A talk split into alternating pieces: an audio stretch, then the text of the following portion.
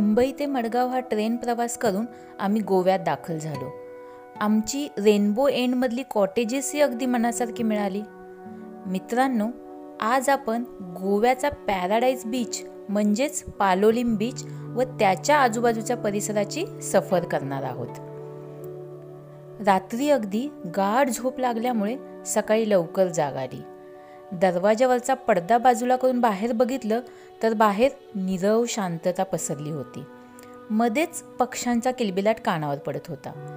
तेवढ्याच रस्त्यावरून हॉर्न वाजवत एक सायकलवाला जाताना दिसला.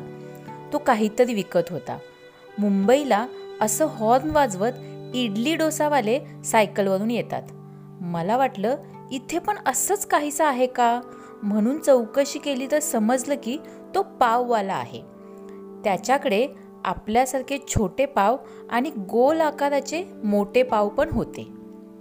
एक पाव दोन तीन जण सहज खाऊ शकतील एवढा मोठा होता. पाव बघून आम्हाला चहा पिण्याची तलब झाली.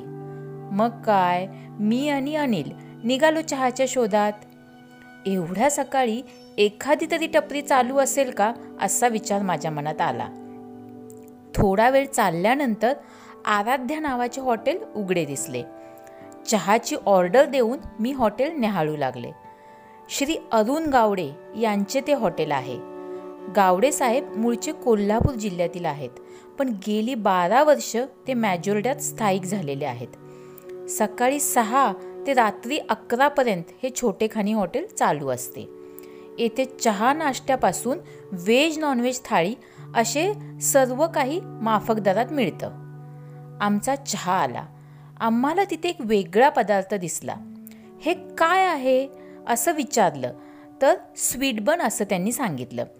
आम्ही ते टेस्ट करायचं ठरवलं.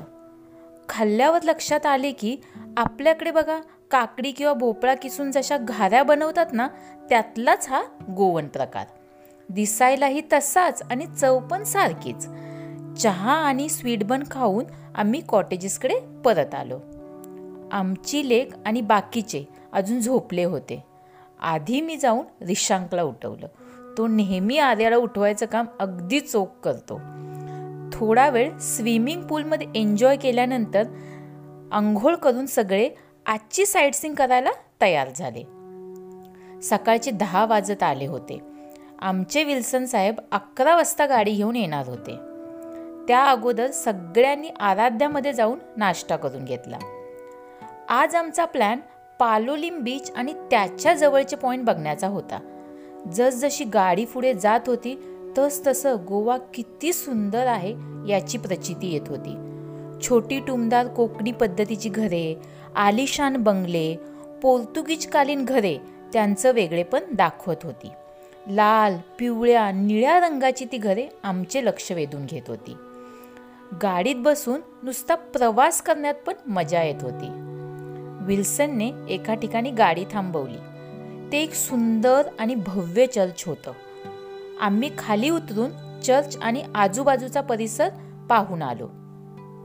अशी खूप लहान मोठी चर्च तुम्हाला पाहायला मिळतात.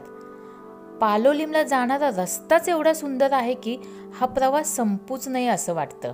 छान गाणी ऐकत ऐकत आम्ही गोव्याचं सौंदर्य डोळ्यात साठवत होतो. मध्येच विल्सन एखाद्या नदीच्या पुलावर किंवा जिथे दुतर्फा नारळाची झाडे असतील अशा ठिकाणी फोटोशूटसाठी गाडी थांबवत होता. आपको जिधर किधर रुकना है आप मुझे बोलिये मी तिथे गाडी टाकणार. गाडी टाकणार नाही रे विल्सन. गाडी थांबवणार. अशी आम्ही त्याची मराठी सुधरवायचो. तास दीड तास प्रवास झाल्यावर विल्सनने एका ठिकाणी गाडी थांबवली. तिथून आम्हाला अगोंडा बीचवर चालत जायचे होते. जिथे गाडी थांबवली तिथेच घरगुती जेवणाची सोय होती. विल्सनने आम्हाला इथे जेवणार का? असे विचारले. टेस्टची त्याने गॅरंटी घेतली. तशी पण जेवणाची वेळ होत आली होती. व्हेज नॉनव्हेज जेवणाची ऑर्डर देऊन आम्ही अगोंडा बीचकडे पायी चालत निघालो. अगोंडा बीचकडे जाणारा रस्ता पर्यटकांच्या राहण्यासाठी असलेल्या छोट्या छोट्या कॉटेजेसमधून जात होता. थोडे अंतर चालू गेल्यानंतर समोरच सुंदर स्वच्छ आणि शांत बीच दृष्टिक्षेपात येतो. बीचवर असलेल्या कॉटेजेसच्या गॅलरीमध्ये लोक शांतपणे पुस्तक वाचताना दिसत होते. इथे कोणत्याही प्रकारचा गोंगाट अजिबात नव्हता. इथून बोट भाड्याने घेऊन आपण honeymoon beach butterfly beach turtle rock आणि डॉल्फिन सफारी अशी तास दीड तासाची बोट राईड करू शकतो. सहा ते दहा सीटर बोट भाड्याने मिळतात. तुम्ही कमी लोक असाल तर बोट शेअर करू शकता. साधारण मानसी पाचशे रुपये खर्च येतो. अशीच सेम बोट तुम्हाला पालोलिमवरून पण करता येते बरं का? काही फरक नाही आहे. पैसे पण तेवढेच पडतात. आम्ही बोट राईडसाठी लाईफ जॅकेट्स घालून तयार झालो. बोट सुरू होऊन थोडे अंतर गेल्यावर आमची खरी ॲडव्हेंचरस बोट राईड सुरू झाली. भरती असल्यामुळे समुद्राच्या लाटा खूप जोरात उसळत होत्या. त्यावर आमची बोट आपटत होती आणि थोडी उंच उडत होती आणि उंच उडून ती परत पाण्यावर आपटत होती आणि प्रत्येक आपटण्याबरोबर ती आम्हा सगळ्यांना अंघोळ घालत होती. पटापट आम्ही सगळे मोबाईल कॅमेरा आत बॅगेत टाकले. आणि या राईडची मजा घेण्यासाठी घट्ट धरून बसलो. मजा तर येत होती पण मनातून मी घाबरले होते. एवढीशी ती सहा सीटर बोट आणि हा उधानलेला समुद्र. कधी एकदा जमीन दिसते असं मला वाटत होतं. बोट चालवणाऱ्याला मात्र याची सवय असल्यामुळे तो शांतपणे आपलं काम करत होता. एवढ्या छोट्या बोटीत बसून अशा उसळत्या लाटांच्या समुद्रातला हा अनुभव मी कधीच विसरणार नाही. आर्या अनिल आणि रिशांक छान एन्जॉय करत होते. मी भाऊ आणि वहिनी जरा शांत होतो. आमचे सगळे कपडे भिजले होते. त्यात खाऱ्या पाण्यामुळे अंग चिकट झालं होतं. आणि असाच पुढचा प्रवास करावा लागणार होता. त्यामुळे थोडं आम्ही अपसेट झालो होतो. पण कधी कधी प्रवासात आपल्याला काही अनपेक्षित बाबींना सामोरं जावं लागतं. त्यामुळे नंतर माझा मूड थोडा चेंज झाला. तेवढ्यात समोर बीच दिसू लागला. आम्ही हनीमून बीचवर खाली उतरलो. फुल एकांत असणारा एकदम छोटासा खडकाळ बीच याचे नाव हनीमून बीच का आहे हे त्या एकांतावरून आणि आजूबाजूला असलेल्या दाट झाडीवरून समजून येते. बऱ्याचशा बोटी तिथे लागलेल्या होत्या. तरुण वर्ग जरा जास्तच होता आणि सगळेजण छान एन्जॉय करत होते. आम्ही पण थोडा वेळ तिथे थांबलो फोटोशूट केलं आणि नंतर तिथून निघालो. यानंतर बाजूलाच असलेल्या बटरफ्लाय बीचकडे आमची बोट वळली. या बीचवर आम्हाला भरतीमुळे खाली उतरता आले नाही. आम्ही बोटीतूनच बीचचं वेगळेपण न्याहाळू लागलो. दोन्ही बाजूला डोंगर आणि मध्ये जमीन.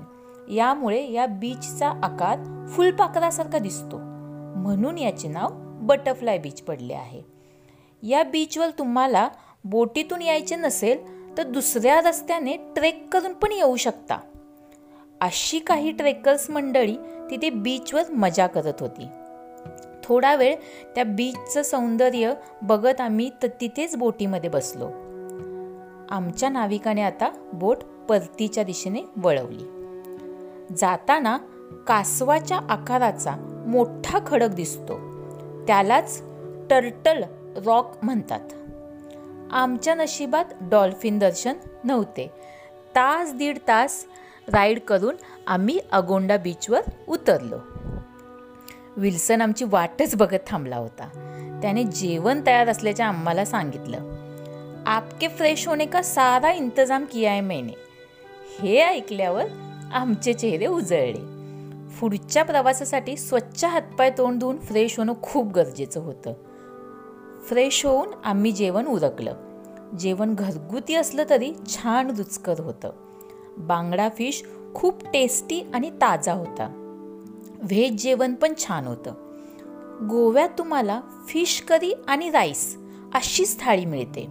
भाकरी किंवा चपाती थाळीमध्ये नसते. इथले स्थानिक लोक रोज बांगडा आणि राईस खातात. संडेला त्यांच्या जेवणात चिकन असते. जेवण उरकून आम्ही पालोलीमकडे निघालो. दुपारचे साडेतीन वाजत आले होते. तिथून पालोलीम बीच सात किलोमीटरवर होता. मला स्वतःला पालोलीम बीचबद्दल खूप आकर्षण होते. पालोलीम बीचला गोव्याचा पॅराडाईज बीच म्हणतात. रशियन आणि बाकीचे फॉरेनर्स या बीचवर राहायला प्राधान्य देतात. यात रशियन जास्त असतात. महिनोन महिने ही लोक इथे राहतात. हा समुद्र किनारा पण खूप मोठा आणि स्वच्छ आहे. बीचवर आराम करण्यासाठी शॅक्स आहेत. येथे आपण कयाकिंग पण करू शकतो. बीचवर वेगवेगळ्या प्रकारची रेस्टॉरंट आणि बार आहेत. सर्व प्रकारचे खाण्याचे पदार्थ मिळतात. अर्थात थोडे महाग असतात. रात्रीचे वेगवेगळ्या प्रकारच्या बीच पार्ट्यांचे पण इथे आयोजन केले जाते. या ठिकाणी सायलेंट नॉईज क्लब नावाचे नाईट आऊट खूप फेमस आहे. यात तुम्हाला हेडफोन्स दिले जातात आणि तुम्हाला हव्या त्या प्रकारचे म्युझिक सिलेक्ट करून हेडफोन्स कानात घालून त्यावर डान्स करायचा असतो. यात बॉलिवूड हिपहॉप सायलेंट म्युझिक असे सर्व पर्याय उपलब्ध असतात. रात्री नऊ नंतर ही पार्टी चालू होते. ते अगदी पहाटेपर्यंत तुम्ही एन्जॉय करू शकता. आमचा स्टे पालोलीमजवळ नसल्यामुळे आम्ही ही पार्टी नाही एन्जॉय करू शकलो. आता पालोलिमचा निरोप घेण्याची वेळ झाली होती. आम्हाला सूर्यास्त बघण्यासाठी काबोदिरामा फोर्टकडे जायचे होते. या फोर्टचं नाव हिंदू भगवान श्री राम यांच्या नावावरून पडले आहे अशी आख्यायिका प्रचलित आहे. चाळीस मिनिटांचा प्रवास करून आम्ही सायंकाळी साडेपाचच्या सुमारास फोर्टवर आलो. गाडी अगदी फोर्टसमोर पार्क करता येते. फोर्टमध्ये शिरताच समोर त्या काळच्या तोफा दिसतात. थोडं पुढे गेलं की छोटं चर्च आहे. चर्च अजून सुस्थितीत आहे. आम्ही गेलो तेव्हा ते बंद होतं. पोर्ट फोर्टला चारही बाजूंनी तटबंदी आहे. तटबंदीवरून खालच्या बीचचा सुंदर नजारा दिसतो. फेसाळता समुद्र हिरवीगार झाडी आणि त्यात माडाची झाडे. जिथपर्यंत नजर जाईल तिथपर्यंत पसरलेली दिसतात. तटबंदीवरून खाली बीचवर उतरण्यासाठी पायऱ्या पण आहेत. फोर्टपासून सनसेट पॉईंट थोड्या अंतरावर आहे आणि आम्हाला तिथे वेळेवर पोहोचायचे असल्याने आम्ही खाली उतरून बीचवर गेलो नाही. हळूहळू सगळेजण तिथून निघून सनसेट पॉईंटकडे जायला निघाले. आम्ही पण गाडीने तिकडे रवाना झालो. सनसेट पॉईंटवर बसून तुम्ही समुद्रात होणारा सूर्यास्त बघू शकता. दिवे आगारला आम्ही असा समुद्रात होणारा सूर्यास्ताचा आनंद घेतला होता. पण या ठिकाणी तुम्ही उंच टेकडीवरून समुद्रात होणारा सूर्यास्त बघता. हां अजून एक. या टेकडीच्या पायथ्याशी बीचवर एक रिसॉर्ट आहे. त्या रिसॉर्टमध्ये असणाऱ्या हट्सच्या छपरामधून समुद्रात दिसणारा सूर्यास्ताचा नजारा विलोभनीय वाटतो. मन एकदम शांत होऊन जातं. ना फोटो काढावा वाटतो ना व्हिडिओ शूटिंग करावं वाटतं. नुसतं बघत बसावं वाटतं. सूर्यास्त होऊन गेला तरी तिथून उठावे वाटत नाही. पण आपल्याला फायनल डेस्टिनेशनला तर जायचे असते. त्यामुळे नाईलाजाने उठावेच लागते. परतीच्या प्रवासात शांतपणे सगळेजण गाडीत म्युझिक ऐकत बसले होते. दिवसभराचा थोडा थकवा पण आला होता. एकटा रिशांग तेवढा सतत चुळबुळ करत होता. कुठून आणतो हा एवढी एनर्जी कुणाश ठाऊक? मॅजोर्डाच्या थोड्या अगोदर कोलवा मार्केट आहे. विल्सनने आम्हाला सांगितले की इथे शॉपिंग खूप स्वस्त आहे. आता शॉपिंग म्हटलं की बायकांचा वीक पॉईंट कंटाळा आला असून सुद्धा मी आणि वहिनी लगेच तयार झालो. आता आम्ही दोघी तयार झालो म्हणजे पुरुष बिचारे येणारच. कोलवा मार्केट खूप मोठे आहे. इथे गोवा बीच अशी प्रिंट असलेले टी शर्ट सगळ्या प्रकारची कपडे वेगवेगळ्या प्रकारच्या हॅट्स ज्वेलरी पर्सेस होलसेलमध्ये काजू असं खूप काही मिळतं. शॉपिंग करताना तुम्ही बार्गनिंग करून अजून पैसे वाचवू शकता. कोलव्याची नाईट लाईफ पण फेमस आहे.